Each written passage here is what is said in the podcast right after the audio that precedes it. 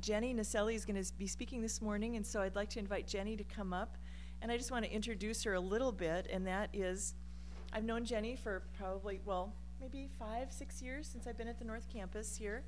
And uh, Jenny uh, is from South Carolina. You might notice a little Maybe. southern accent, maybe a little bit. But Jenny uh, met Andy 17, well, you met him more than 17 years ago, but been married for 17 years. We celebrate an anniversary about the same time. My husband and I just celebrated 39 years. and so it's just, you know, it's, uh, it's a sweet thing to, to celebrate with her uh, what God has been doing in her life. She's got four girls, and they are beautiful, and she's an amazing homeschool mom. And so I think you're gonna you're gonna see her teaching gifts come out as she has honed those at home with her girls. So um, I am gonna pray for for Jenny now, um, and I just know that you're gonna enjoy hearing and learning from her. God, I thank you so much for Jenny. God, I thank you that she said yes to come and to open up Ephesians, uh, the, this prayer of Paul's in Ephesians 3. God, we are so thankful for the ways in which you have been working in her life and in her family's life. Thank you that she is a part of our body here at the North Campus. And I just pray, Lord, that you would strengthen her in amazing ways this morning, Lord, that she would have a clear mind and focus, and your Holy Spirit would just speak through her, and that we would just learn and grow in our love for you, our God, who is just so amazing, who can do immeasurably more than we can ask or imagine. So, would you do that this morning so that we would all know you and love you more, Jesus? We pray this in your name. Amen. Thank you. Thanks. Good morning. Um, I tend to speak too quietly. So, if you can't hear me, would you please help me by doing something like this? And that will just remind me that I need to speak up because I tend to forget to do that. Um, it's an honor for me to be here with you this morning. Do you have people that you dearly, dearly love but struggle to know what to pray for for them? I do. I have people that I pray for regularly, and I pray for their physical healing, I pray for their growth in grace, I pray for protection, and then I kind of fizzle and I get stuck. Um, and so, this series um, with Lindsay and Amy and Charisse has been so helpful for me because it's given me different prayers to pray for different people. And it reminded me of when Andy and I were first married, there was an older woman in our small group. And we would gather as a small group and we would share and then we would pray. And when we would pray, she would open her Bible and she would pray scripture and she would weave scripture in and throughout her prayers and her prayers were so powerful it was so powerful for me as a young woman to hear this older woman praying god's words right back to him and that made a big impression on me and so i've tried to grow in that um, and so i'm excited to do that today because i feel like the ephesians passage gives us a good framework to think about how we pray for people that we dearly love. Last year, Pam gave me an opportunity to pick one of Paul's prayers to study and then to share with you, and there are a lot. Um, so last year, I had a lot of fun reading through all of them, and I chose this one because I love Ephesians. I love the theme in Ephesians of God taking a diverse people, Jews and Gentiles, and weaving them into one body with his son as the head. I love the word pictures and the practical wisdom in Ephesians. And I love this prayer because it's right in the middle of the book. So I just kept coming back here and landing here. And I thought it would be helpful before we look at the text if I give you the story of Ephesians so you know the story. So Paul landed in Ephesians. Ephesians is a big city. If this is the land. Ephesians would be right here, and then there's the Aegean Sea and then the Greek peninsula. So it's a mega city because it was a center for trade and traffic. And Paul landed here in Ephesus and he found people who claimed to be believers in Jesus, but they only knew up until the baptism of John. They didn't know anything beyond that. A man named Apollos had come and he'd been so excited to share Jesus with these people, but he only knew that John the Baptist baptized Jesus. That's all. So Paul said, Have you received the Holy Spirit? And they said, We don't even know who the Holy Spirit is. And so Paul said, Okay. And he sat down with them and he explained the gospel to them from the time of Jesus' baptism through his death and resurrection. He explained the Holy Spirit to them. He stayed and prayed with them, and they received the Holy Spirit. And then he stayed with them for three years. So he loved these people dearly. Then he left and went on more missionary journeys and came back on his third journey. And there's a story in Acts 17 of this tearful farewell where the church comes rushing out on the beach. They know this is the last time they'll ever see their beloved pastor. And they're weeping and they're hugging and they're praying and they're saying goodbye to Paul. And then he leaves. And sure enough, he gets arrested in Jerusalem and carted off to Rome. And he's under house arrest in Rome. And he has a lot of time to think about these people that he dearly, dearly loves. And so that's the root. That's what's going on in Paul's heart as he's writing Ephesians. We think he wrote it around 80, 60, but it's a model for us as we think about people, maybe people that we knew before or people that we love dearly. I'm going to read the passage, and it's on your handout.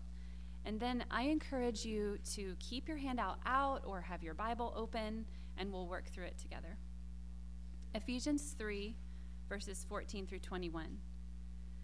For this reason, I bow my knees before the Father, from whom every family in heaven and on earth is named, that according to the riches of his glory, he may grant you to be strengthened with power through his Spirit in your inner being, so that Christ may dwell in your hearts through faith, that you, being rooted and grounded in love, may have strength to comprehend with all the saints what is the breadth and length and height and depth, and to know the love of Christ that surpasses knowledge, that you may be filled with all the fullness of God. Now, to him who is able to do far more abundantly than all that we ask or think, according to the power at work within us, to him be glory in the church and in Christ Jesus throughout all generations, forever and ever. Amen. So, as we start looking at the passage, let's remember what Ephesians is. It's a letter. It was written by this beloved pastor to the church. The book of Ephesians splits neatly in half. The first chapters, 1 through 3, are mostly theology, and the second half, first uh, chapters 4 through 6, are mostly practical. And so, this prayer at the end of Ephesians 3 is like a bridge and it's tying the theology into the practical. And you have to keep the theology from the first half of the book in your head as you work through the prayer because it's what was in Paul's head. I'm going to ask you some questions as we work through, and I'm not going to let you be off the hook. You need to answer. And I'm even going to ask some people to read, if you don't mind, um, looking at passages and reading. So let's look at the first line whom is Paul addressing in this prayer? He says, I bow my knees before the Father. Good. So he is talking to God the Father. And then how does he describe him in the second line? He says, The Father from whom every family in heaven and on earth is named. Well, I was wondering why would Paul describe God the Father that way? If you were going to describe God the Father, how would you describe him? Well, if I was going to describe him, I would describe him as generous, kind, loving. Why would Paul say, from whom every family in heaven and on earth is named? Well, as I was wrestling with that, I listened to Cherise Compton teach on the Lord's Prayer, and she was talking about the beginning of the Lord's Prayer, where Jesus encourages us to call God our Father. And she reminded us that that is a gift and that that would be surprising, especially to these Gentile believers. The Jews didn't think of God as their father until Jesus encouraged them to, and the Gentiles wouldn't dare. So the fact that all of a sudden, every family in heaven and on earth that puts their faith in the Lord Jesus can now call God their father, that is a gift. And it would be new for them and something that they would still be excited about. And it's still something we should be excited about today. We can call God our Father. That is a huge privilege. At the beginning, look back at the beginning. Do you see the first three words where it says, for this reason? So we need to know what is the reason. What's the reason that Paul is talking about? So may I have a volunteer? This is a little bit of a longer one. Read Ephesians 3, verses 4 through 6. Would anybody be willing to do that? Remember, I'm going to keep you, uh, give us, I'll give you a small one again. Could you do that? Thank you so much. Yes, Ephesians 3, what was? Verses 4 through 6. 4 through 6. When you read this, you can perceive my insight into the mystery of Christ, which was not made known to the sons of men in other generations, as it has now been revealed to his holy apostles and prophets by the Spirit. This mystery is that the Gentiles are fellow heirs, members of the same body, and partakers of the promise in Christ Jesus through the gospel. Thank you very much. So, did you catch what the mystery is? Did you catch what the reason is? The mystery or the reason is that all of a sudden, Jews and Gentiles are one body. That's amazing. We're kind of used to that, but I don't want us to be used to it. I want us to see it as amazing. Are there any women in the room that have Jewish descent? Okay. So I want you to look around the room, and that means that the gospel reached your people. Every one of you, the gospel reached you. That is amazing. That means the gospel is still doing what it was sent out to do. 2,000 years ago, it's still doing it. I think sometimes we can lose track of that and just think it's normal. Of course, we're Christians. No, it's amazing. Where you live in North America, how on earth did the gospel get all the way to North America? It's incredible that this is a room of Gentile women and we are all woven together as one body in Christ. That's amazing. I don't want to lose track of that. So, the for this reason is that reason that God has woven us together as one body in Christ.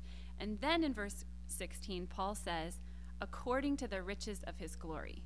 So he's bowing the knee before the Father. He's reminding us that we're united. And then he says, according to the riches of his glory. So he's reminding us that this Father is incredibly generous.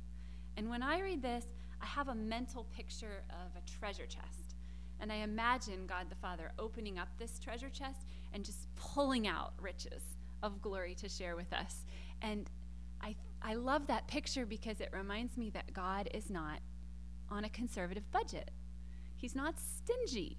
He's not saying, You already came to me four times this morning. He has riches in glory that he wants to share with us. And that's what Paul is reminding us. He's reminding us that we have a good father who's united us in a way that's incredible and amazing, and that he's generous. And that's what we keep in our heads as we go into the prayer. So now we're going to look at the two main requests. And I tried to put them on hand, the handout in a way that would hopefully be easy for you to see. Um, but when you look at it, look at verses 16 and 17, and then verses 17 through 19, and see if you can find strength twice. And then see if you can find that or so that twice. So the first request is that you may have strength to comprehend with all the saints. Nope, I jumped down too far. The first request, sorry, I'm looking at the wrong one. The first request is that you would be strengthened with power through his spirit in your inner man, so that Christ may dwell in your hearts through faith. So do you see we're being strengthened so that and then the second request is in verse 17 through 19 that you would have strength to comprehend with all the saints the height and breadth and depth and length, and know the love of Christ so that you'll be filled with the fullness of God. So I'm seeing two requests. Both times Paul's praying for strength, and both times he has a reason. So let's look at the first request in verse 16 and 17 that we would be strengthened with power through his spirit in your inner man so that Christ may dwell in your hearts through faith. Faith, and we're going to take it apart phrase by phrase. So, who is the person doing the strengthening? You look at that and see if you can tell. We're being strengthened with power through his spirit. Good. And if you look carefully here, you see the Trinity. Paul is praying to God the Father. He's praying that we would be strengthened by the power of his spirit so that the Lord Jesus would dwell in our hearts through faith. Where are we being strengthened? we're being strengthened in our inner being. And Lindsay encouraged me to look up what does this mean? So I was looking for where is this mentioned again in scripture? And I think the most helpful passage was in 2 Corinthians 4:16. It talks about how our outer self is wasting away, but our inner being is being renewed day by day. And that gives you a good picture of what your inner being is. Why do we need to be strengthened? What's the purpose? So that what's the purpose? Good. It's so that Christ may dwell in our hearts through faith. What does it mean for Christ to dwell in our hearts through faith? Well, when I was studying this, it reminded me of John 15.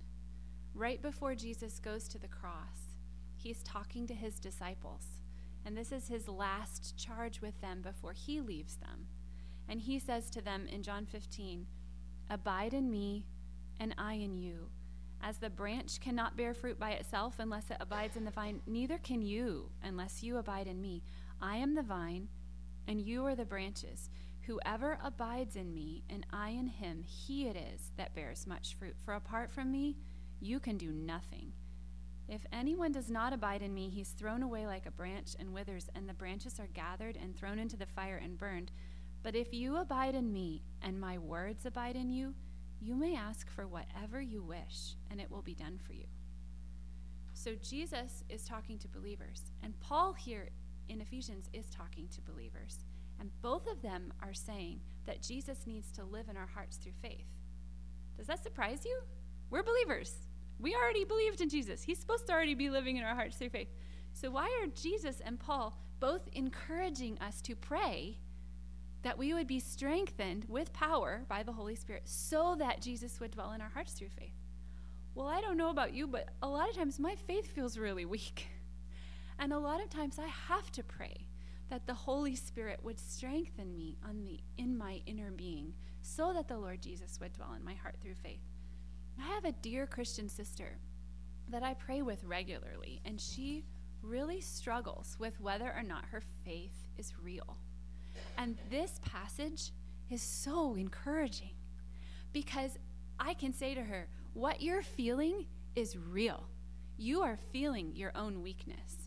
We can't make our hearts believe in the Lord Jesus.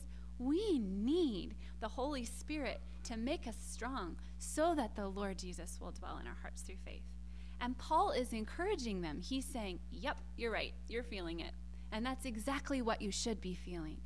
And so when you feel that weakness, you don't fixate on the weakness. You put your eyes on the object, and that's what makes your faith strong.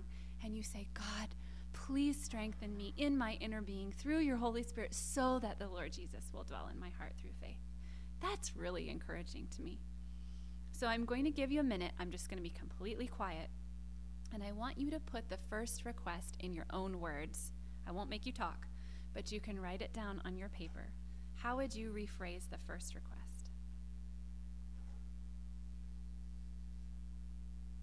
Okay, I'm going to go start reading the second request, but if you need another minute to finish writing, that's fine. The second request starts in 17b and it goes through 19, and it is that you, being rooted and grounded in love, may have strength, so there's the strength again, to comprehend with all the saints what is the breadth and length and height and depth, and to know the love of Christ that surpasses knowledge, that you may be filled with all the fullness of God. So, do you notice that this second request starts with a that? That means that it follows the first request. I almost think of this as like a telescope or like a natural progression. So, if the Holy Spirit is making us strong, then Christ will dwell in our hearts through faith. And then comes the second request. So, it's a natural progression. So, let's look at the phrase being rooted and grounded in love. So, remember the last request Paul is praying that Jesus would live in our hearts through faith. Now he's praying that our hearts would be rooted and grounded in him. So I don't know if I can explain this well. I think of this as almost a flip image. So the first request, Paul's praying that the Lord would dwell in our hearts. And in this one, he's praying that our hearts would be rooted and grounded down in Christ. I almost feel like it flips. Um, I think of this as when I was growing up in South Carolina, we had these tall, tall, tall pine trees. Really, really tall. But they had these really small root balls. And so they weren't sturdy at all. And you did not want to live next to one of those pine trees if there was a, a storm, because a storm would blow the pine tree right down on your house or wherever. And when it would blow down, it would be amazing to see how small the root ball was for these pine trees compared to the length of the tree. And that's what Paul doesn't want our faith to be like. He wants our faith to grow down into Christ. So, as Christ is dwelling in our hearts through faith, we respond, and our hearts respond by growing down deep into Christ. Well, how do we grow down deep into Christ? I think that's what the next request means. Paul is praying that we would have strength to comprehend with all the saints what is the breadth and length and height and depth, and to know the love of Christ that surpasses knowledge. So, do you see two words that mean the same thing, or basically the same thing, in that passage? They're verbs, if it helps. Do you see them? It's to comprehend and to know. So, Paul is praying that we would have the ability, that we would have the strength to comprehend and to know the love of Christ that surpasses knowledge. So that's why he has to pray for it, because it surpasses our knowledge. It's not a natural thing for us to just know. So when I imagine this, when I imagine the breadth and depth and height and length, I imagine the very first time that I went to the North Shore and I stood on the banks of Lake Superior. Like what Pam was talking about, and it's kind of what we sang about in our hymn.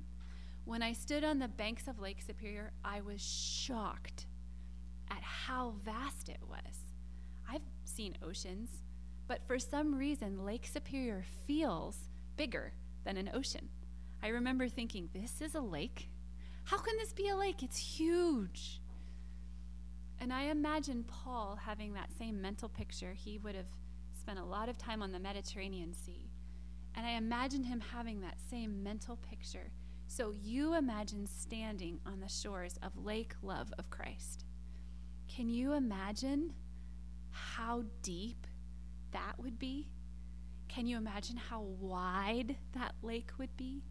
Can you imagine how broad that lake would be? Paul is praying that we would be like a tree planted by the lake love of Christ, that our roots would go down deep, deep, deep, deep, deep into his love for us, and that we would have the strength to understand his love for us. And then the purpose of all of that, the purpose of those roots sucking up the love of Christ, is so that we would be filled with all the fullness of God. Oh my, what does that mean? Well, may I have three volunteers for this? I need a volunteer to read Ezekiel 43, verses 4 and 5. Thanks, Beth.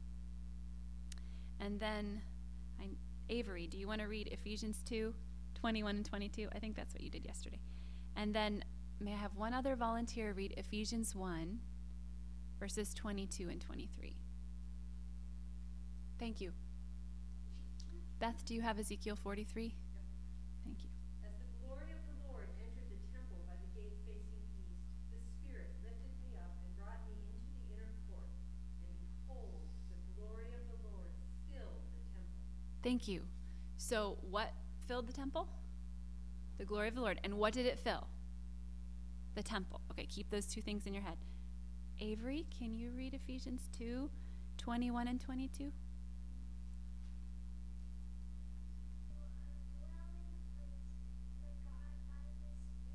Very good. Thank you, Avery. Very good. And then, can you read Ephesians 1 22 and 23? And he put all things under his feet, and gave him as head over all things to the church, which is his body, the fullness of him who fills all in all. Thank you very much. So go back in your head to Ezekiel. What is doing the filling? The Holy Spirit's glory is doing the filling. What is it filling? The temple. Okay, now think about Ephesians. What is doing the filling? The Holy Spirit again. And what is He filling? He's filling the body which is like the new temple. Remember, Paul was making this big deal about how he's taking this diverse people and weaving them together into one body or one temple for the Holy Spirit to fill? So, as we have strength from the Holy Spirit to understand more and more and more the love that Christ has for us, then we will be filled more and more and more with His Spirit, which is what we're supposed to be because we're His new temple, we're His new building, we're His new body. Isn't that cool? I thought that was really exciting. I asked my husband for a quick definition of what it meant to be filled by the Spirit because sometimes I think that can feel fuzzy. And he pointed me to Ephesians 5, where it says, Don't be overcome by wine, but instead be filled with the Spirit. And he said, It's just being influenced by. So just like we don't want to be negatively influenced by alcohol, we do want to be more and more and more and more influenced by the Holy Spirit. I thought that was helpful. So look back at the beginning of that second request that you being rooted and grounded in love. So, how does comprehending, knowing the love that God has for us help us to be filled with God's glory? Well, it's a lot easier to trust someone when you know that they love you, right? And when you know that they really, really, really love you, it's a lot easier to follow them, to imitate them, to be willing to be led by them, to want to be like them. So I think that as we grow in our understanding of Christ's love for us, it's so much easier to follow him. And that's what Paul's praying. One book that has really helped me with that in the last year is Dane Ortlund's book, Gentle and Lowly The Heart of Christ for Sinners. In that book, Mr. Ortland goes deep into the love of Christ and he explains in depth how Christ loves us. He looks at the New Testament and he just goes through in such helpful ways. And that really helped my heart. So if you want to read more about that, his book is called Gentle and Lowly The Heart of Christ for Sinners. So I'm going to give you another minute and I want you to think and then jot down how would you summarize this second request? Okay, I'm going to start reading the praise and one more request at the end, but if you still need a minute to write, that's fine. Verses 20 and 21. Now to him who is able to do far more abundantly than all that we ask or think, according to the power at work within us, to him be glory in the church and in Christ Jesus throughout all generations, forever and ever. Amen. So look at verse 20. Whom is Paul praising again? He's praising the Father. Just like at the beginning, he was directing our attention to the Father. Again, he's praising the Father. And how does Paul describe him? He describes him as he who is able to do far more abundantly than all that we can ask or think. So remember the treasure chest? He's pulling out far more abundantly than all we could ask or imagine. Paul is asking for some really big things here. Do you think, I don't know if I would, ha, do you think that you would have the audacity to go to God and say, I want to be filled with all the fullness of God, please? I want to know your love for me that's so wide. Tell me about your love for me. Would you have the audacity to do that? Paul is asking for audacious things here, but he's reminding us of our good, good Father who wants to give generously to us. And he's reminding us that he can do far more abundantly beyond all that you can ask or think or even imagine. Have any of you ever prayed something really big and then had God answer in a completely different way than what you thought he would answer? But then years later, you looked back and said, He was so much wiser. that was way better than I could have ever imagined. I have. I'm sure you can think of instances in your life where that's happened. And that's what Paul's reminding us. He's reminding us this is God. We don't have to imagine how God is going to answer this. God is going to do it, and He's going to do it far more than we could imagine. And then look at the end of verse 20. How does God do this?